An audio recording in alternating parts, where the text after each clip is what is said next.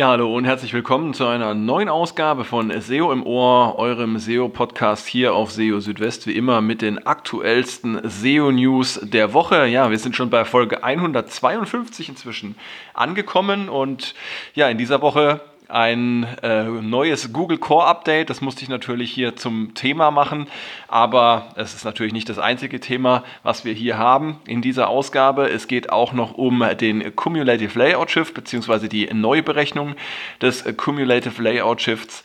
Wir haben das Thema Prefetching dabei und wie sie sich positiv oder wie es sich positiv auf die Ladezeiten in Google auswirken kann und zwar mit Hilfe von sogenannten Signed Exchanges.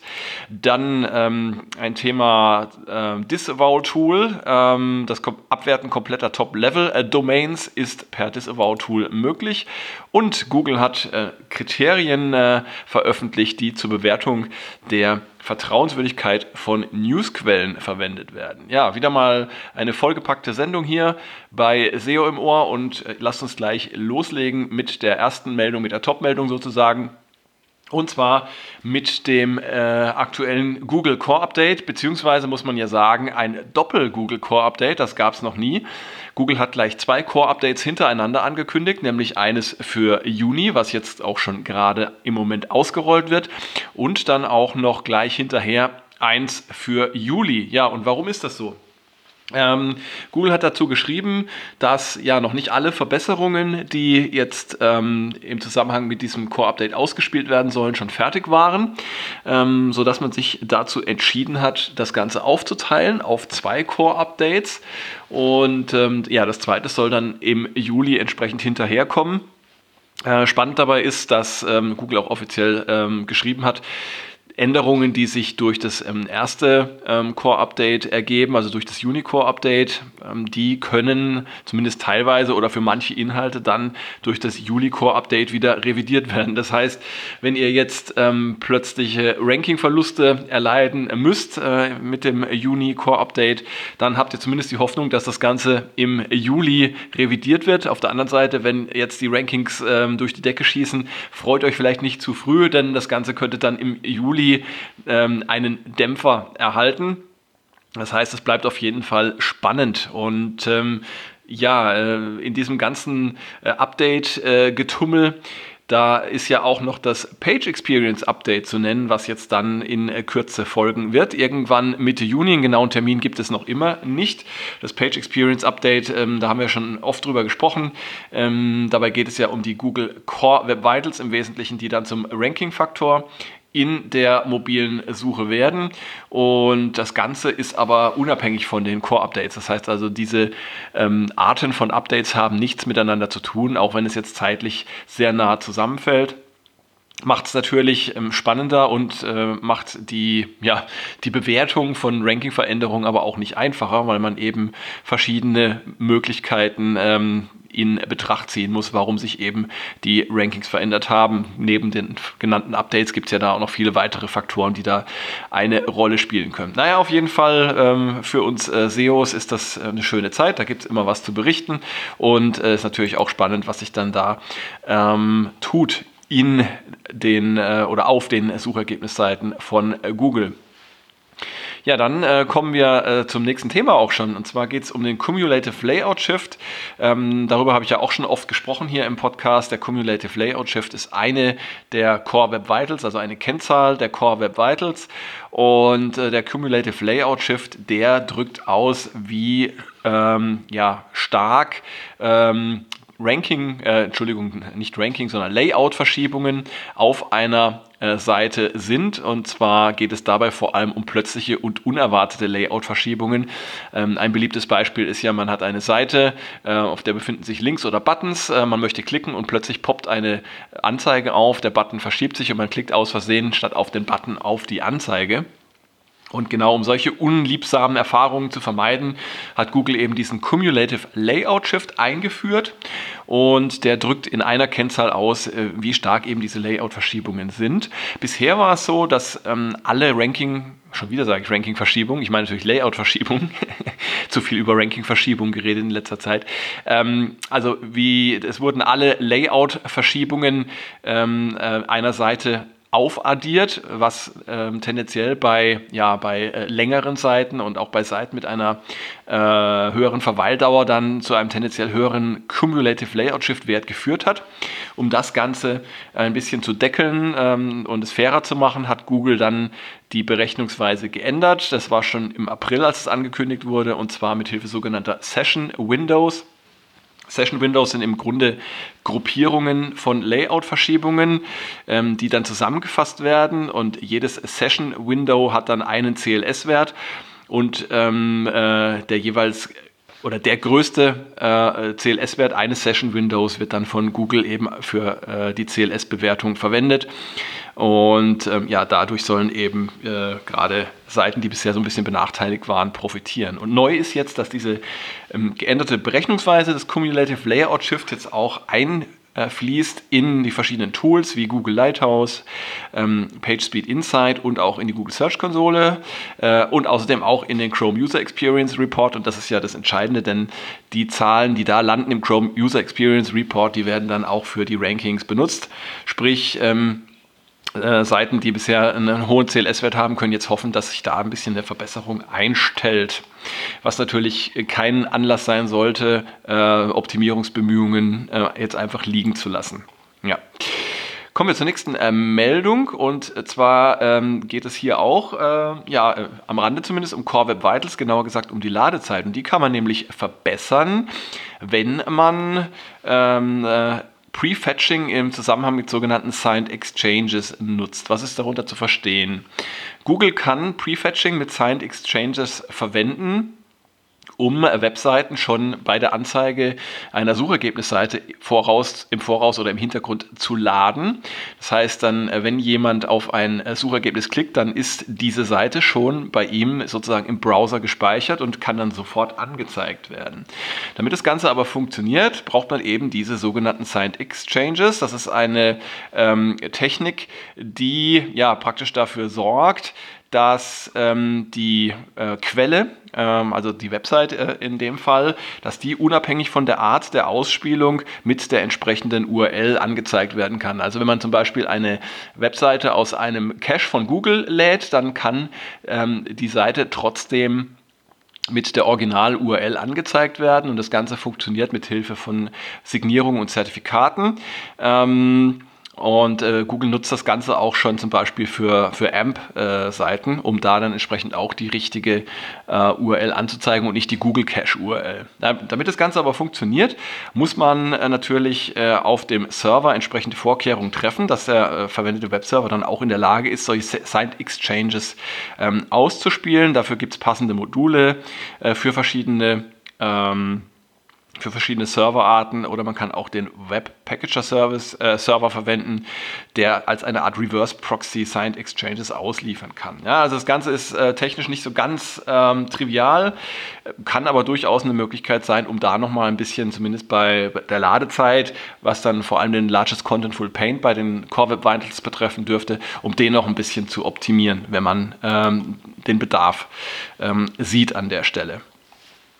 Jetzt kommen wir zu einem kom komplett anderen Thema und zwar ähm, geht es mal wieder um das Google Disavow Tool. Ähm, das ja bekanntlicherweise dafür da ist, bestimmte ähm, URLs oder ähm, auch Domains ähm, aus der Wertung der Backlinks auszuklammern. Man kann ähm, einfach eine Textdatei einreichen bei Google und sagen, diese URLs oder auch diese Domains möchte ich bitte nicht gewertet haben bei meinem Backlink-Profil.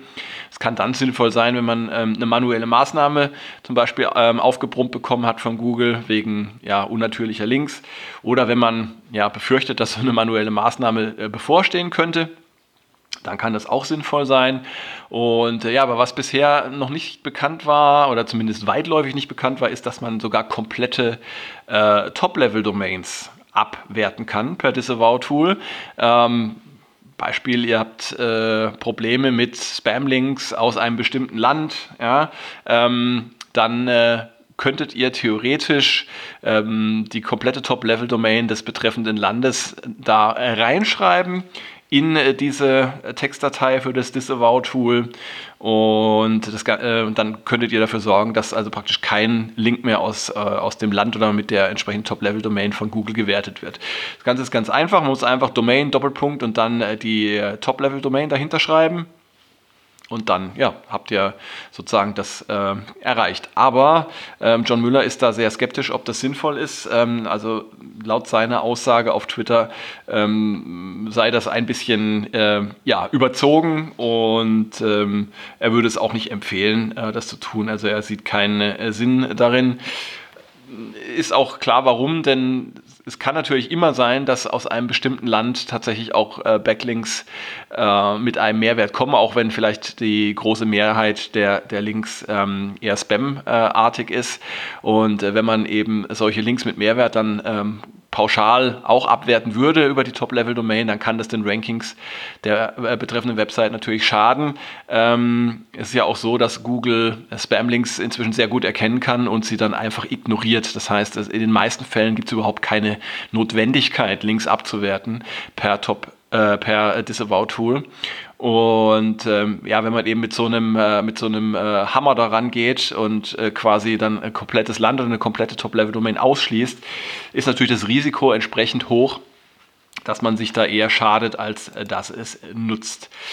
Ja, und dann kommen wir noch zum letzten Thema. Und zwar hat Google in dieser Woche Kriterien für die Vertrauenswürdigkeit von Newsquellen veröffentlicht. Ähm, das ist äh, ja auch ähm, gerade im Zusammenhang mit Fake News und mit, mit dem Vertrauen gegenüber ähm, äh, ja, redaktionellen und journalistischen Inhalten ähm, von Bedeutung.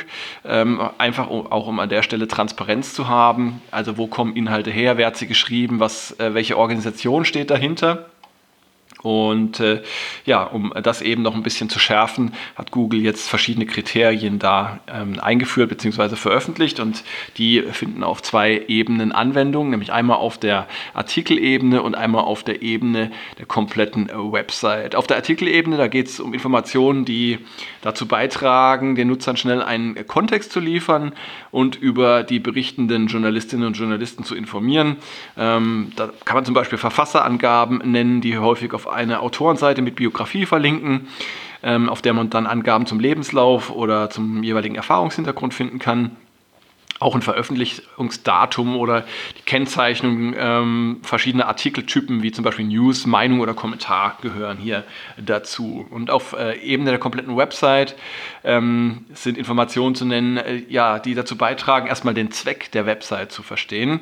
Ähm, Dazu können zum Beispiel auch Angaben zur Organisationsstruktur, zur Art der Inhalte auf der Website gehören, äh, ein Mission Statement, Redaktionsrichtlinien und Redaktionsstandards, Informationen zur Belegschaft, Lebensläufe der ja, beteiligten Personen, ähm, auch nicht generische Kontaktinformationen und Informationen zur Organisation allgemein und zu ihren Eigentümern.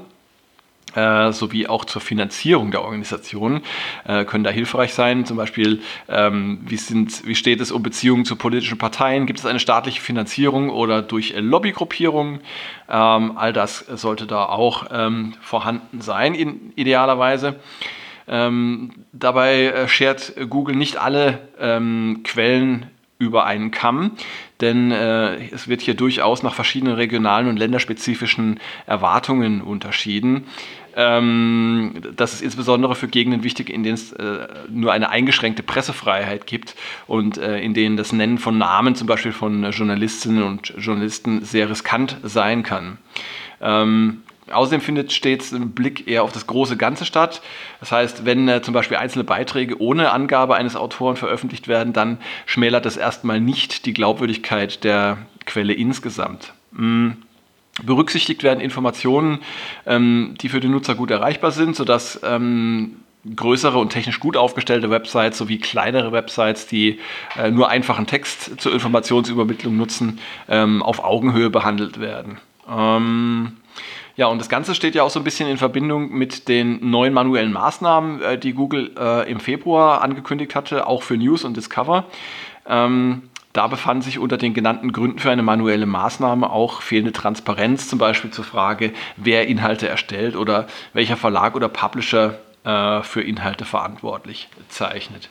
Ja, und ähm, wenn euch das irgendwie bekannt vorkommt, das ganze Thema, ja, ist im Zusammenhang mit also EAT, ähm, liegt hier recht nah. Also dass Google immer größeren Wert auf Transparenz, Vertrauenswürdigkeit und Expertise sowie Autorität der Inhalte äh, legt. Das ist ja nicht neu.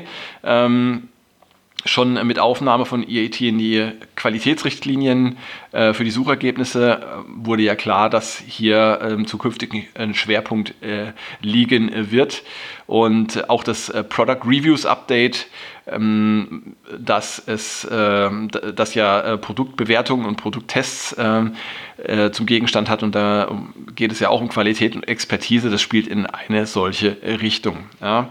Ähm, von daher ist es nur folgerichtig, dass dass äh, Glaubwürdigkeit und Transparenz ähm, ähm, gerade auch bei Nachrichtenquellen äh, stark gewertet werden. Ähm, ja, also von daher ähm, ist es immer schön, auch eine, eine klare Liste von Kriterien äh, zu haben, an denen man sich ausrichten kann. Und ähm, da hat Google ja zumindest mal jetzt auch äh, von sich aus ein bisschen für Transparenz gesorgt. Ja, und ähm, damit sind wir auch schon wieder am Ende von SEO im Ohr.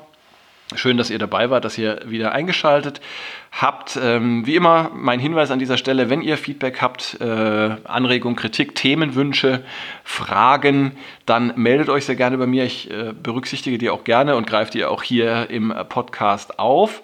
Und ähm, ja, ansonsten bleibt mir nur ähm, euch eine gute Zeit zu wünschen bis zur nächsten Ausgabe von SEO im Ohr spätestens. Oder man sieht sich vielleicht schon vorher auf SEO Südwest. Ähm, da versorge ich euch jeden Tag mit den aktuellsten SEO-News. Äh, wenn äh, was reinkommt, dann äh, erfahrt ihr es bei mir ganz, ganz schnell. Manchmal sogar als erstes. Genau. Ähm, von daher äh, alles Gute für euch. Danke, dass ihr eingeschaltet habt. Ähm, abonniert meinen Podcast auch gerne bei Spotify und dann bis spätestens nächste Woche. Macht's gut, ciao, ciao, euer Christian.